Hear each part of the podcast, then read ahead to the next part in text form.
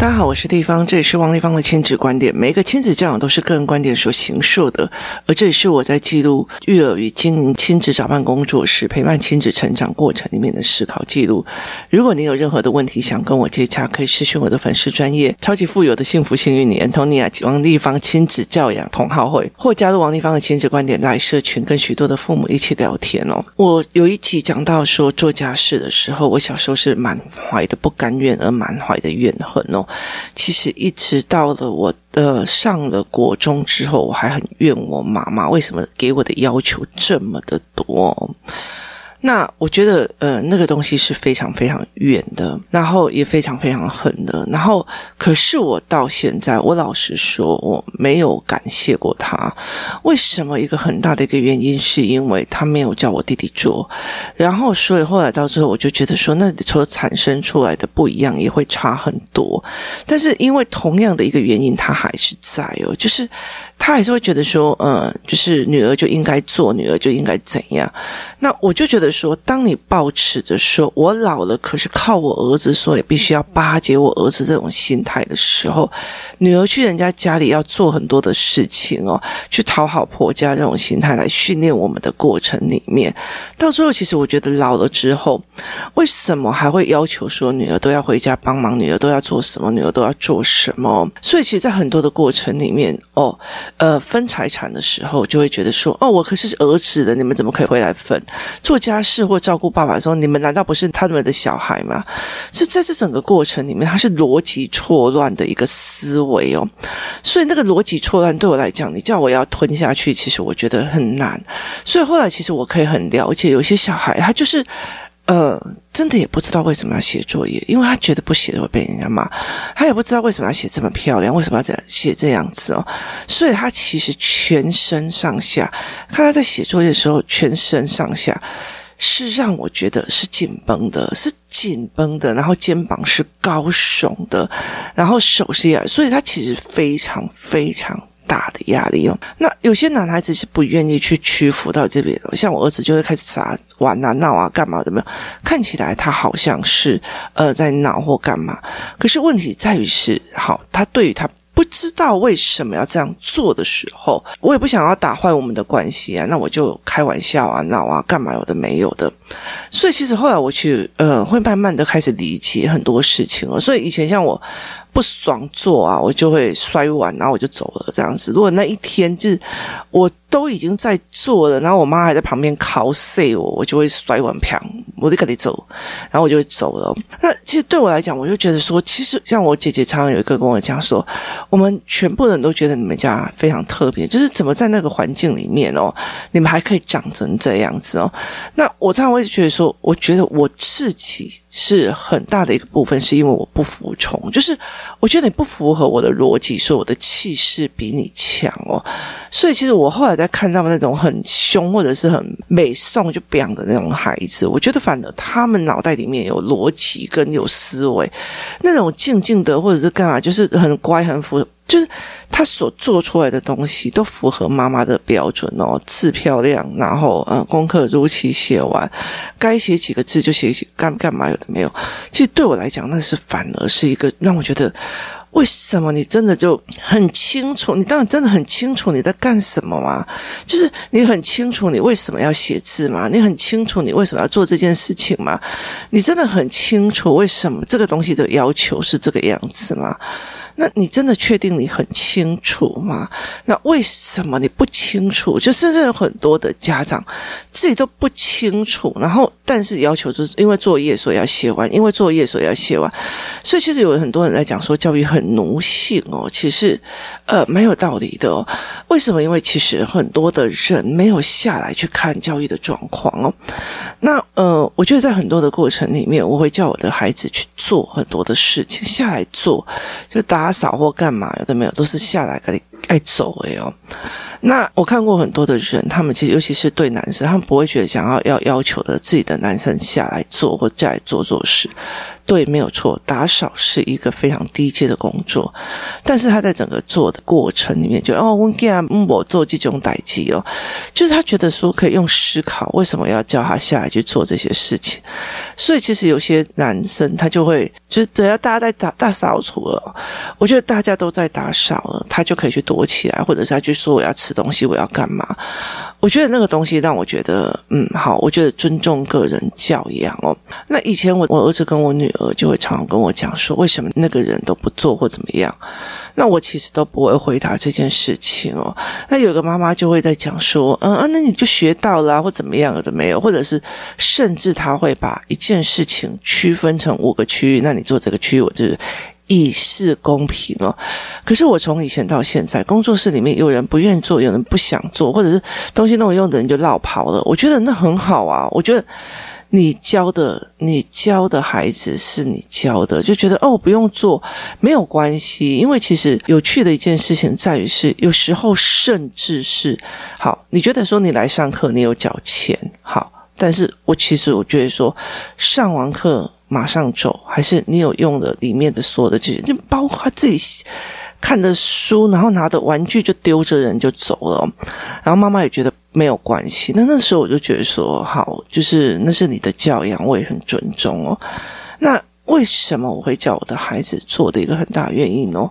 很大的一个原因就是人都是下去做了以后，才会产生疑问，然后才会产生思考，才会产生自己的 tempo 跟逻辑哦。在呃学习障碍学会里面哦，我上次去台中的学习障碍学会，他们这个协会非常有趣。其实台湾很多人不知道学习障碍是什么，所以他们一直在推广，甚至他愿意入校推广，然后有非常多的讲座哦。那我去这边去做的时候，其实。我常常在想一件事情哦，包括这次呃给生鲜时书，因为我的生鲜时书的语言课程在生鲜时书贩售，当初那时候说早鸟前一百号，我会让送那种什么线上的数学，然后让他们看这样。可是，在那个时候我答应了之后，我接下来就是有将近一年的时间，因为疫情，因为什么，然后工作室里面反复的人有确诊，所以到最后我们到最后就是没有办法一直吃。持续的下去哦，那一直到今年的呃这个月，我们才终于就是开了直播，然后去上这一块。好。可是这一年来，其实也改变蛮多的，就是有很多的概念就改变了。然后这一年来，其实我在我陪孩子的这段时间，我写的数学教案是蛮多的，然后就一直累加，一直累加，现在就必须要再重新重整哦。其实对我来讲非常有趣的一个点在于是什么呢？对我来讲非常有趣的一个点在于是，我后来其实在所有两次的演讲里面。我就会觉得这跟以前的演讲完全都不一样，那我就会在思考，为什么这两次的演讲就是跟以前都不一样，就是。每一个人的热络的程度或思维的程度就不一样。然后呢，呃，有一个就是我有有一次我在呃学习上协会说，啊，那你们还有问题吗？那后来我的工作人员就听到说，旁边有一个人讲说，我今天听完太震撼了，我要回去消化一下哦。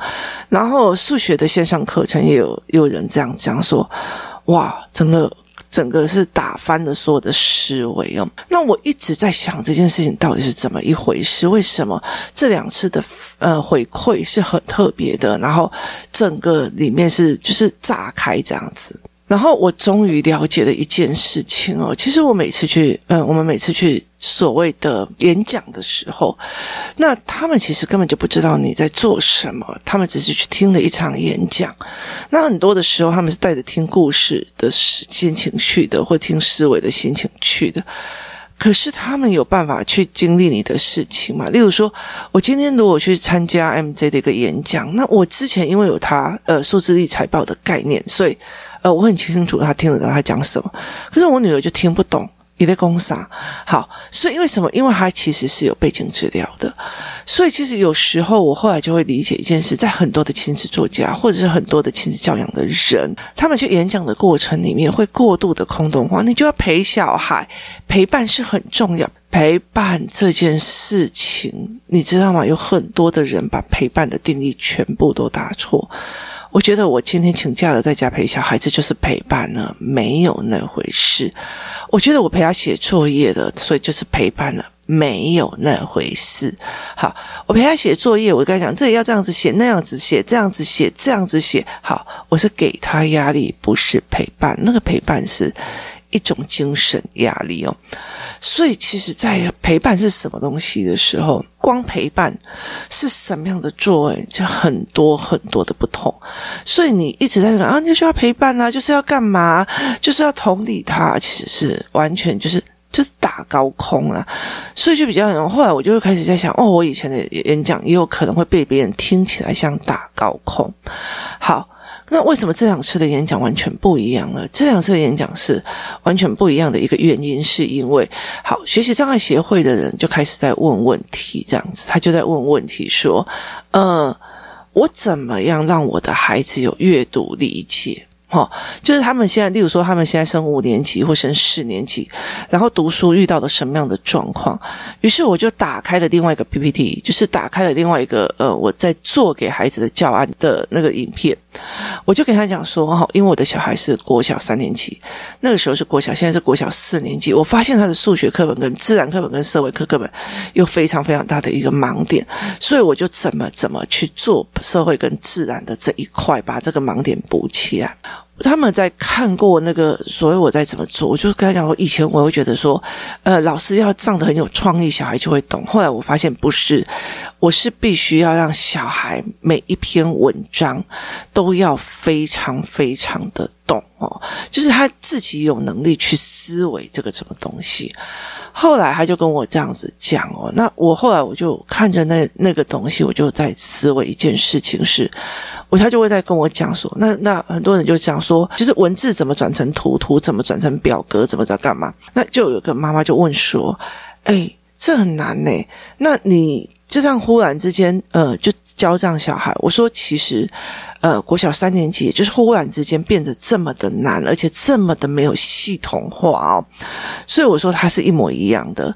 那我就跟他讲说，好，我告诉你，我前置作业做了什么，所以我就出了我的范式图，相同跟不同的那个教案，这样子一路下，所以。他们就看到说，哦，原来是这样子做。好，那为什么乘法？为什么乘法是怎么演变来？它这为什么可以用玩具再把它玩起来？它是一整套，我可以把所有的我讲完的前面的数学的概念、量感的概念，我后面会把我在做我怎么解决这件事情的所谓的 PPT、所谓的教案、所谓的内容，全部都把它拉出来给他们看了。所以，其实后来到最后会变得很震撼的一个原因是在于是说，呃，有些人只会讲，有些人会下来做，下来做这件事情很重要。就是我觉得我那一天看到一个呃非常有趣的一个人，就是呃有一个。叫凯若的作家，然后他是以前跟我有一点见面过。那他自己就是做创业哦。那后来他其实呃一个就是他嫁到呃德国去，后来他就搬去西班牙，然后他就是创着一个品牌。他几乎都是创业妈妈或者是这样子的角度在写书。那他有一天他在回顾的时候，他就说有些亲子作家演讲到忘记。自己要陪伴小孩，然后有些生活所谓的生活梦想家，所谓的生活家，然后行程多到自己没有办法享受生活。有些财经专家，然后把自己的行程跟演讲，然后呃教育训练摆得满到自己根本就没有办法去创业公司哦。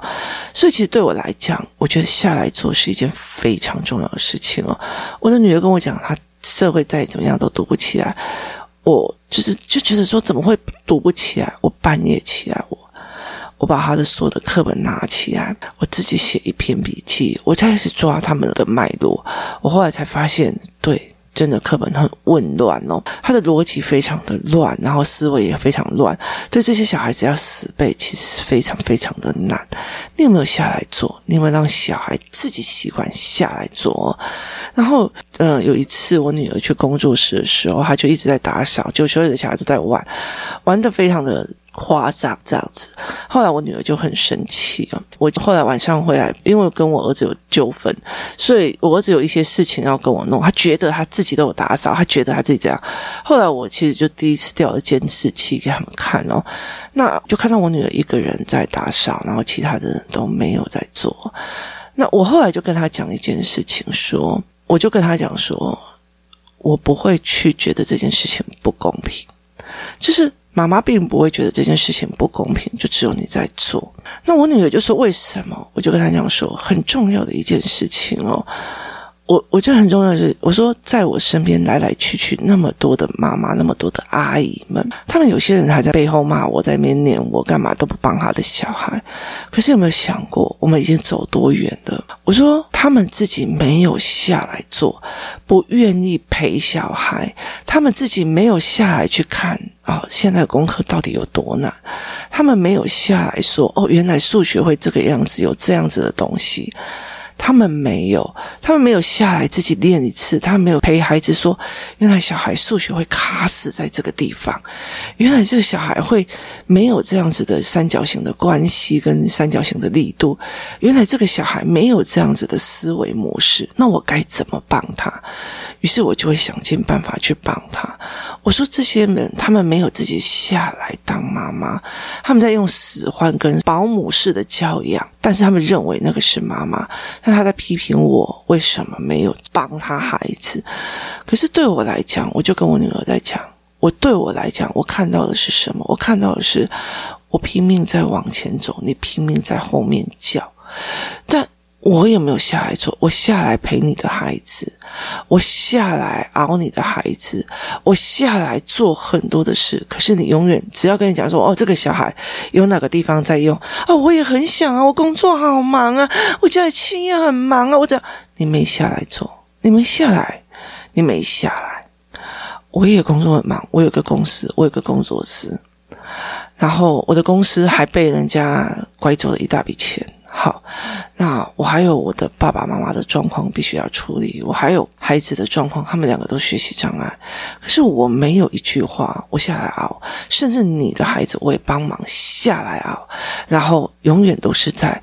你把问题丢给我，我下来啊。后来到最后，我不愿意帮你处理，因为我发现这样子的状况变成了我不要帮这些人处理，就这样方向变成你怠惰的方式。后来到最后，你在孩子的面前一再示范抱怨别人哦，那你们是保姆式的教养，我是下来真的陪。我就跟我的女儿讲说，你要永远习惯一件事情，当这个时候每个人都在 happy，都在玩，都在偷懒，都在抱怨的时候，你就默默的去做你的事情，你就默默去做你该做的事情。我也是这样过来的，我的人生里面太多这样的经验，让我的孩子们都看懂了。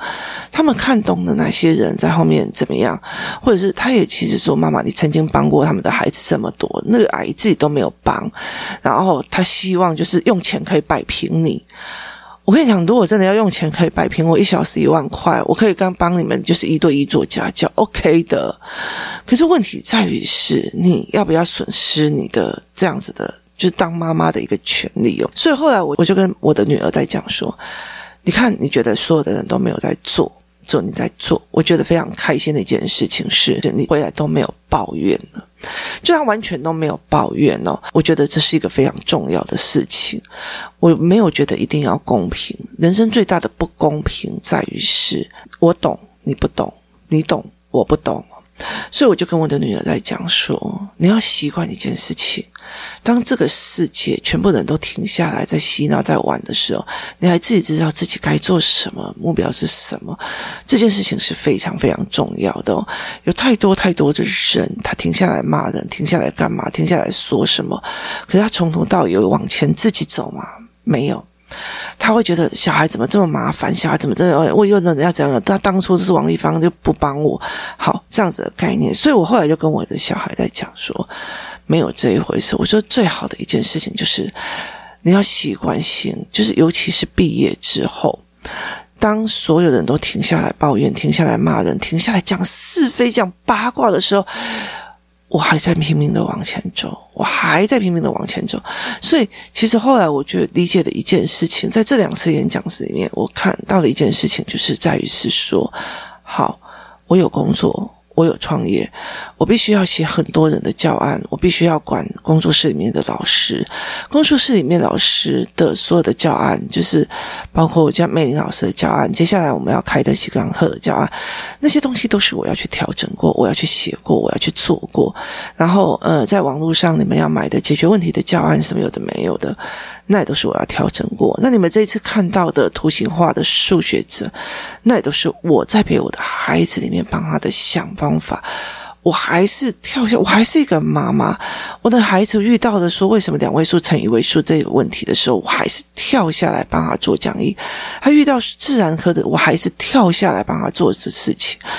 是因为有在做事，是因为有下来做，是因为有下来在那边讲哦。所以，常我我的女儿会讲一句话：他们什么都没有做，就在凭什么在那边指指点点别人？我就说，那是他们的教养，也是他们给孩子的教养。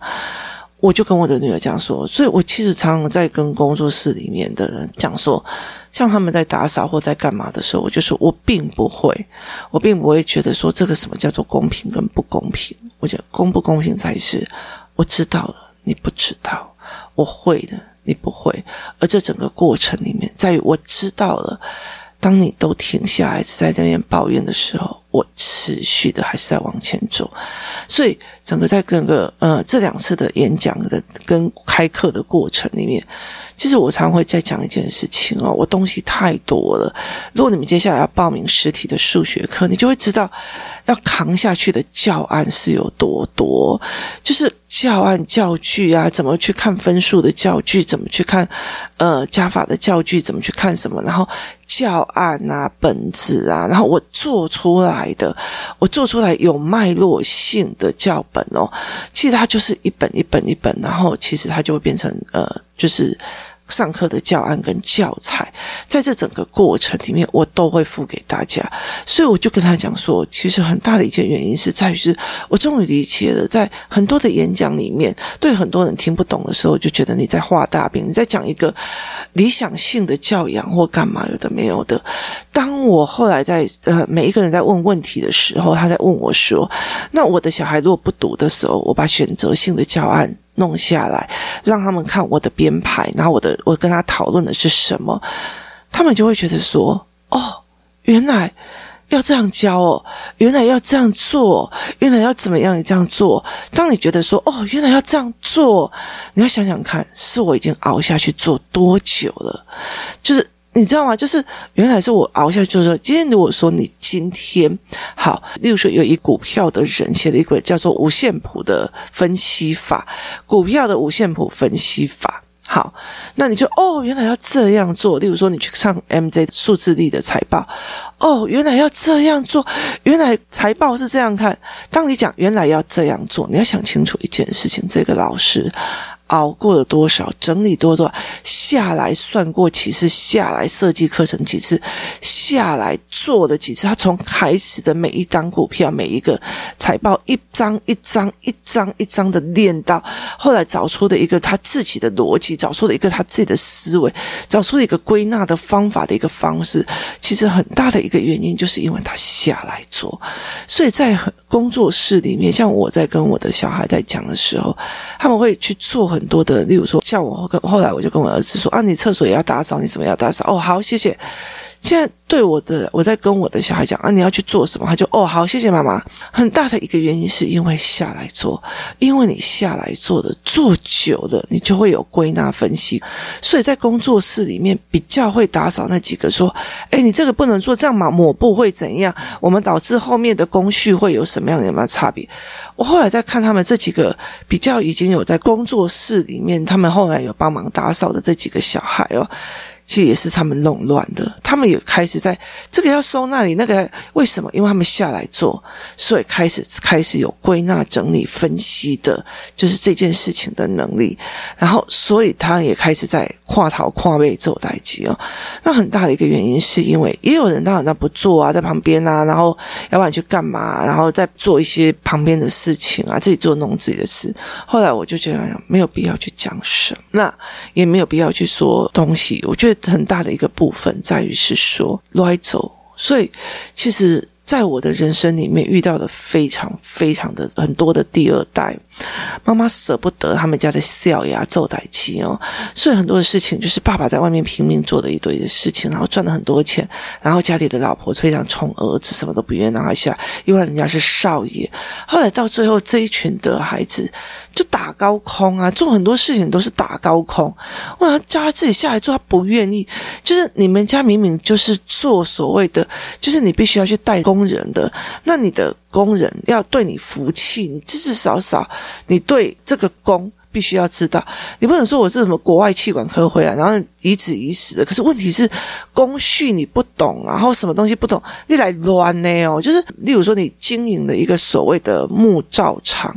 好，你根本就没有下来刮过一次的木头，你甚至没有扫过一次的木屑，你没有算过，就是一块这样的木头要怎么样把它排到，我怎么样切割才会让我的所谓的一块木头买进来的进价进到最大的利益，不要有那种被丢掉或者是被怎么样的一个过程。好。你没下来，你没有下来做，你是国教气管系回来，指东指西指怎样，有的没有啊，就是要带定什么样的思维，那对我来讲都真的是太太空了，你了解意思吧？你没来走。所以后来我其实在跟我的儿子在讲说，像我在看 MJ，他在带他的儿子，他走到哪里去访问谁，找遇到什么样的东西，然后他要下来搬东西，他要下来做很多事情，是厉害来走，就是你要下来做。